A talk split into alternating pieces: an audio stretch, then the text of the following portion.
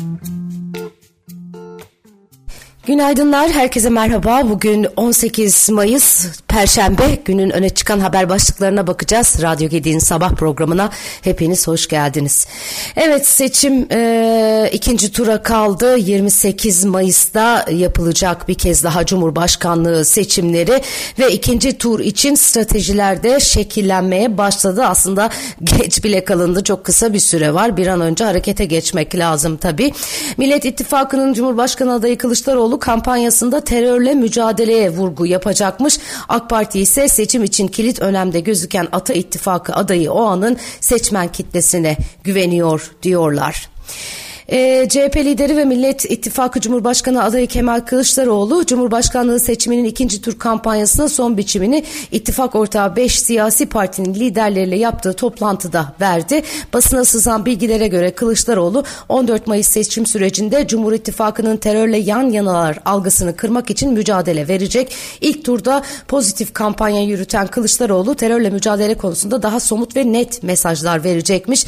Kampanya dilini sertleştirecekmiş. İttifakın ilk hedefi milliyetçi seçmen olacak diyorlar ancak en büyük desteği veren Kürt seçmeni yeniden sandığa götürmek için de denge kurulması gerektiğine işaret ediliyor. İttifak fakirleşmeyi anlatacak ve ilk turda oy vermeyen seçmeni sandığa çekmeye çalışacak. Cumhur İttifakı'nın parlamentoda çoğunluğu sağlaması ile Kılıçdaroğlu gelirse istikrarsızlık olur söylemine de karşı söylem geliştirilmiş. Saha çalışmalarında Cumhurbaşkanı'nın geniş yetkileri ön plana çıkarılacak ve parlamentonun denge denet denetleme işlevi vurgu yapılacak de, işlevine vurgu yapılacak deniyor. Kılıçdaroğlu'nun kampanya için e, bugünden itibaren sahaya inmesi be, e, bekleniyor. E, vatanını seven sandığa gelsin diye de bir açıklaması var. Biz bu vatanı sokakta bulmadık. Bugün 10 milyon düzensiz mülteciyi içimize sokan bu zihniyete vatanımızı bırakmayacağız. Kadınlara eşya gibi bakıp onları sahiplendireceğini söyleyenlere, kadınları domuz bağıyla katledenlere, küçücük çocuklara, evlatlarımıza göz koyanlara vatanımızı bırakmayacağız. Vatanını seven sandığa gelsin ifadelerini kullanmış Kemal Kılıçdaroğlu.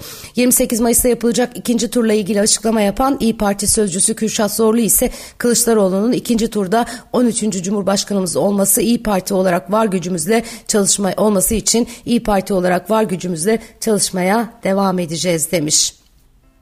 Ee, Meral Akşener'i e, duyamıyoruz değil mi e, bu dönemde?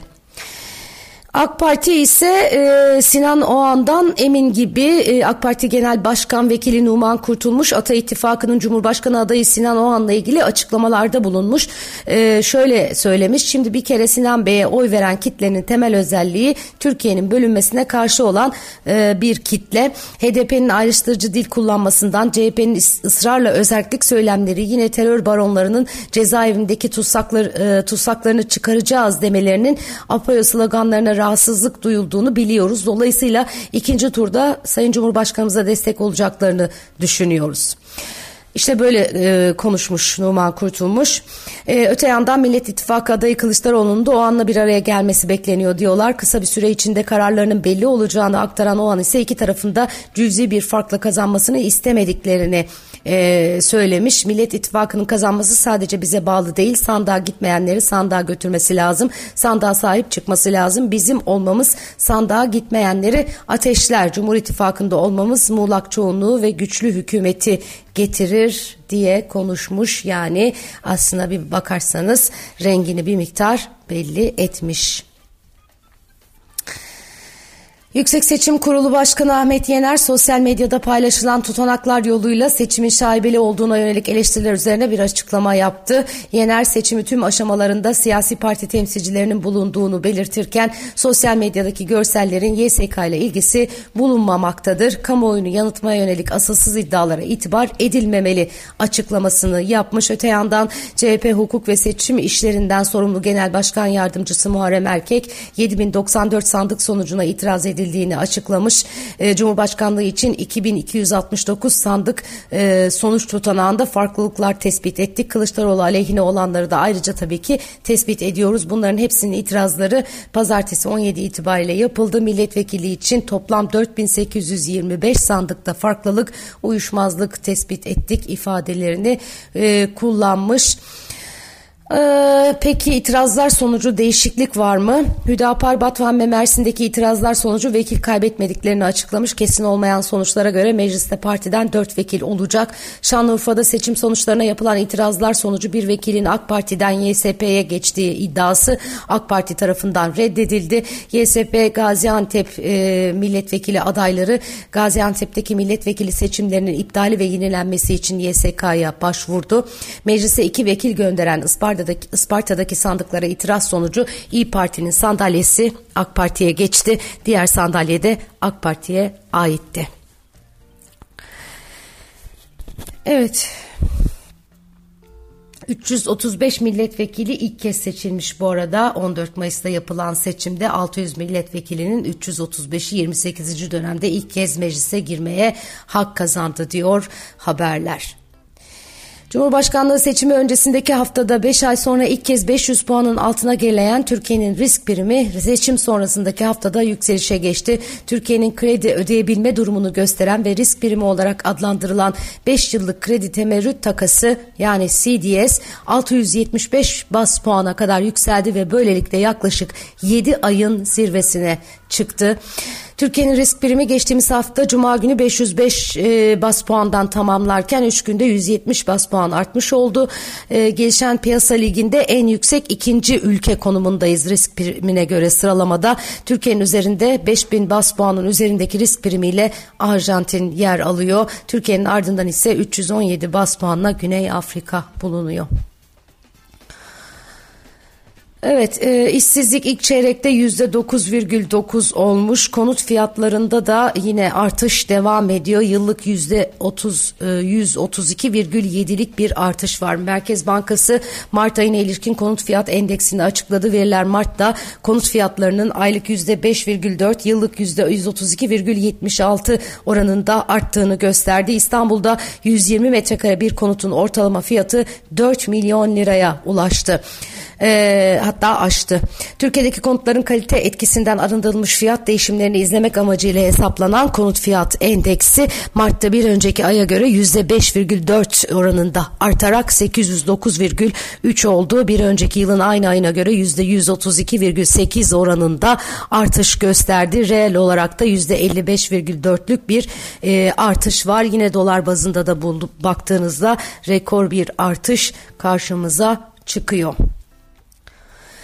Döviz dönüşlü KKM'de vade sonuyla birlikte dolar ihtiyacı artarken ekonomi yönetimi dövize yönelik talebi törpüleme çabasında seçim öncesi kurumsal döviz satışı kısıtlanırken 14 Mayıs seçimleri sonrası da hamleler devam ediyor. Merkez Bankası interbank işlemlerde bankaların günlük döviz limitini %25 düşürdü. Bloomberg'un haberine göre bankalardan ayrıca acil değilse firmaların döviz talebinin TL uzlaşmalı vadeli döviz sözleşmesi işlemlerine yönlendirmeleri istendi.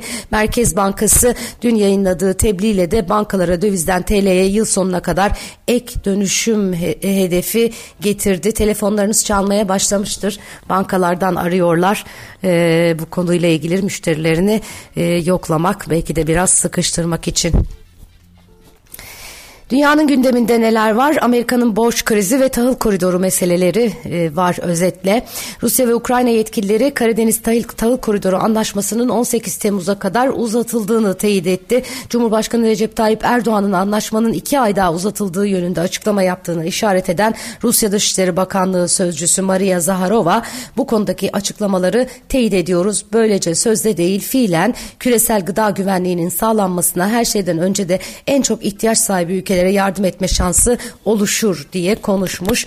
Ee, Ukrayna Altyapı Bakanı e, Kubrakov da tahıl anlaşmasının 18 Temmuz'a kadar uzatıldığını belirterek Birleşmiş Milletler ve Türk ortaklarımıza gıda güvenliğini güçlendirme yönündeki çabalarından dolayı minnettarız ifadesini kullanmış. Birleşmiş Milletler Genel Sekreteri Antonio Guterres ise müzakereleri olumlu bir havada e, yürüten taraflara teşekkürlerini iletmiş. Birleşmiş Milletler'le koordinasyon içinde çalışan Cumhurbaşkanı Cumhurbaşkanı Erdoğan ve Türk hükümetine çabaları için minnettarım demiş. Evet, e,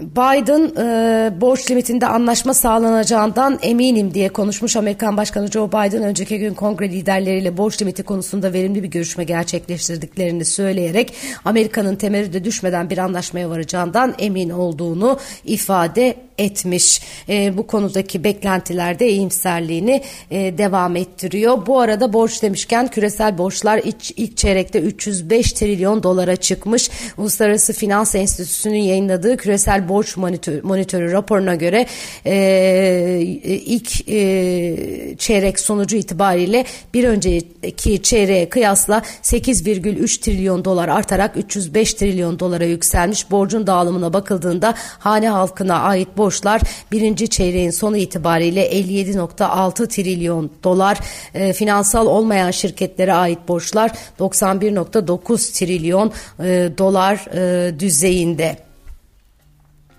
en gelişmiş ülkeler en borçlu olanlar e, borç e, sıralamasına baktığınızda e, tablo bu şekilde onu da buraya bir not olarak ekleyeyim. Amerika'da e, enflasyon e, ile ilgili e, bir e, not var idi. Onu da ak, aktarayım sizlere. Yanlış mı gördüm? E, bakıyorum. Evet zannediyorum yanlış gördüm onu. E, Euro bölgesinde enflasyon Amerika'da değil e, yüzde yedi olarak e, açıklandı. Yükseliş var. Mart'ta yıllık enflasyon yüzde altı virgül dokuz seviyesindeydi.